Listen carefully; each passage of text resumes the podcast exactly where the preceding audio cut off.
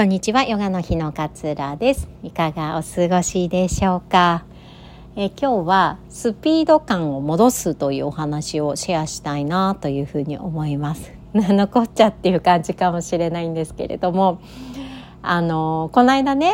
ななんかの情報誌を見ていて、あの今 YouTube とかそういったあの動画とかっていうものを若者たちは倍速で見る映画とかも、えー、テレビドラマとかも全部倍速で見るのが主流っていうような、えー、ことを知ったんですよ。でえ倍速で見るってどういう感じなんだろうと思って試しにねあの映画をねちょっと倍速2倍速にして見てみたんですよ。でまあ慣れてくると耳が慣れてくると2倍速でもまあ確かに聞けるんですよね。聞けてだから2時間かかる映画もまあ1時間とかで終わるわけですよね。なんだけれどもこれをまあ効率的だって 思うのか2時間の映画を1時間で見れたのであればもう一本見れるすごいって 思うのかなんかね分かんないですけど若者にはこれが主流なんだと思って。で確かに聞けるし、まあ、確かに映画ね一本見るの2時間結構長いから1時間で見れたらいいのかもしれないし内容もまあ理解はできたんだけれども私の感想としてはなんか疲れた 1時間短縮されたんだけれどもなんか疲れたなっていうのが正直なところでした。ね今ってなんかすごいやっぱり効率が重視されるじゃないですか。何でも、えー、効率よく時間短縮で やることが良しとされていて効率悪くなんか手間手間を手間暇かけながら時間をかけながらやるよりもすぐに終わるすぐにできるみたいなことが良しとされるのかもしれないんですけれどもなんかね2倍速で見た時のこの目の疲れ方とか耳の疲れ方とか脳みその処理の処理にかかるなんか疲労感とかっていうのってこれを続けているのってなんかやっぱ良くないんじゃないのかななんていうふうに改めて思ったんですよ。で映画を見ることってこう五感を使うじゃないですか目で見て耳で聞いててまあ鼻は匂いとかは聞こえない匂いとかは感じれなかったとしても食べ例えば食べるシーンがあってカレーとかを食べるシーンがあったらあなんかカレーの匂い想像できるなカレー食べたくなったな今夜カレーにしようかなっていうふうに思ったりとか感動して涙を流したりとかっていうこと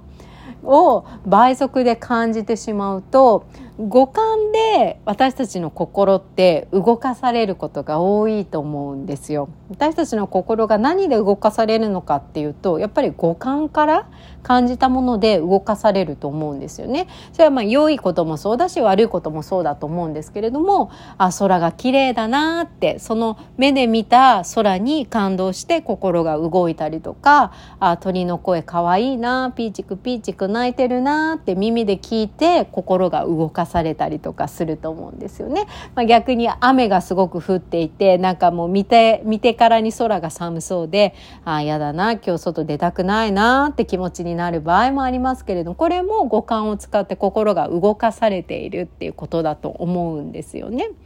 でこの心が動かすことって五感をフルに使うと心がこう豊かに動いてくると思うんですよ。豊かな気持ちになったり幸せな気持ちになったりっていう風になると思うのにその五感をね こうやってスピード重視のところに使っていく倍速で見て倍速で聞いて倍速で感じてっていうのが主流になっちゃうと心がちゃんと動かされなくなっちゃうんじゃないのかななんていうふうに少し感じたんですよね。だからしっかりと五感を使って感じるっていうことを私たちは忘れてはいけない。これを忘れてしまうと心が動かされなくなってしまうような気がしたんです。例えばご飯を食べる時もどうですか？皆さんどんな感じでご飯食べてますか？もう本当にね、サラリーマンの方とか、まあ時間がね、あの、ないっていうのもあると思うんですけれども、まあずっと携帯見ながら背中を丸めてご飯食べている方、本当にね、たくさん見かけるんですよね。で、もうそれってもう五感ね、まあ、目で携帯見ているんだけれども今していることって食べていることなんですよね。今していることって。食べていることなんですよ。見ていることでも聞いていることじゃなくて食事を食べているのが今この瞬間に意識をすることなのに目で見て耳で聞いて何を聞いてるのかわかんないけれども動画を見ながらご飯を食べることって命をこういただきますって手を合わせてねえー、命をいただいて自分の命に変えていくっていうのが食事の基本的な考え方だとすると命をいただいて命をこう感じて自分の命にしているっていうこの流れを何も感じずにただただただただ口に流し込んでいる胃に流し込んでいるっていう行為に変わってしまっているんですよね食べるっていうことが。これってすっごいもったいないことだよなって思うんです。食べることに集中してあ見た目が綺麗だなとかこれ今旬の野菜ってやっぱり甘くて美味しいなとかご飯ってやっぱり美味しいよねご飯とお味噌汁って合うよね。あこれが自分のエネルギーになっていくんだよねってこのご飯を用意してくれた人もいるしこの素材を用意してくれた人もいるしって命がつながっていることを感じて食べる食事とただただながらに食べる食事って全然豊かさが違ってくるなっていうふうに思うんですよ。だからね、なんかこの倍速で見るのが主流っていうニュースを見て、あなんか五感が違うように使われてしまっているんじゃないのかなって少し思ってたんですよね。まあ忙しいね、時間がない、えー、現代人ではありますけれども、やっぱり五感を使って心を動かすこと五感を使って心を豊かにする時間っていうのを決して忘れてはいけないなっていうふうに改めて思いました。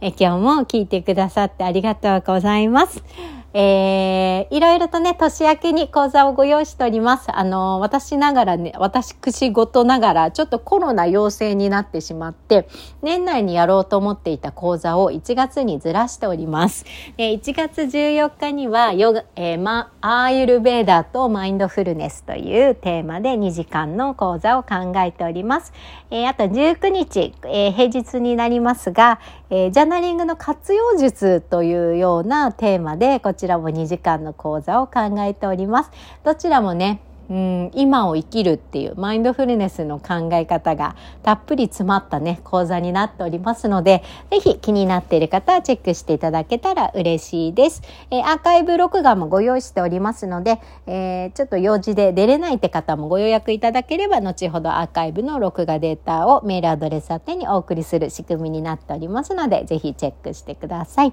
そしてマインドフルネスウェルビーマインドフルネス指導者養成講座。こちらも引き続き募集しております。ぜひね、今の時代だからこそ、この今を生きる、今に生きて気づきを得る生き方をしていくっていうマインドフルネスの考え方を知っておくと、とっても生きるのが楽になります。私が保証します。なのでね、ぜひ興味がある方、こちらもホームページ等にね、掲載されておりますので、チェックしていただけたら嬉しいです。では、今日も良い一日をお過ごしください。さよなら。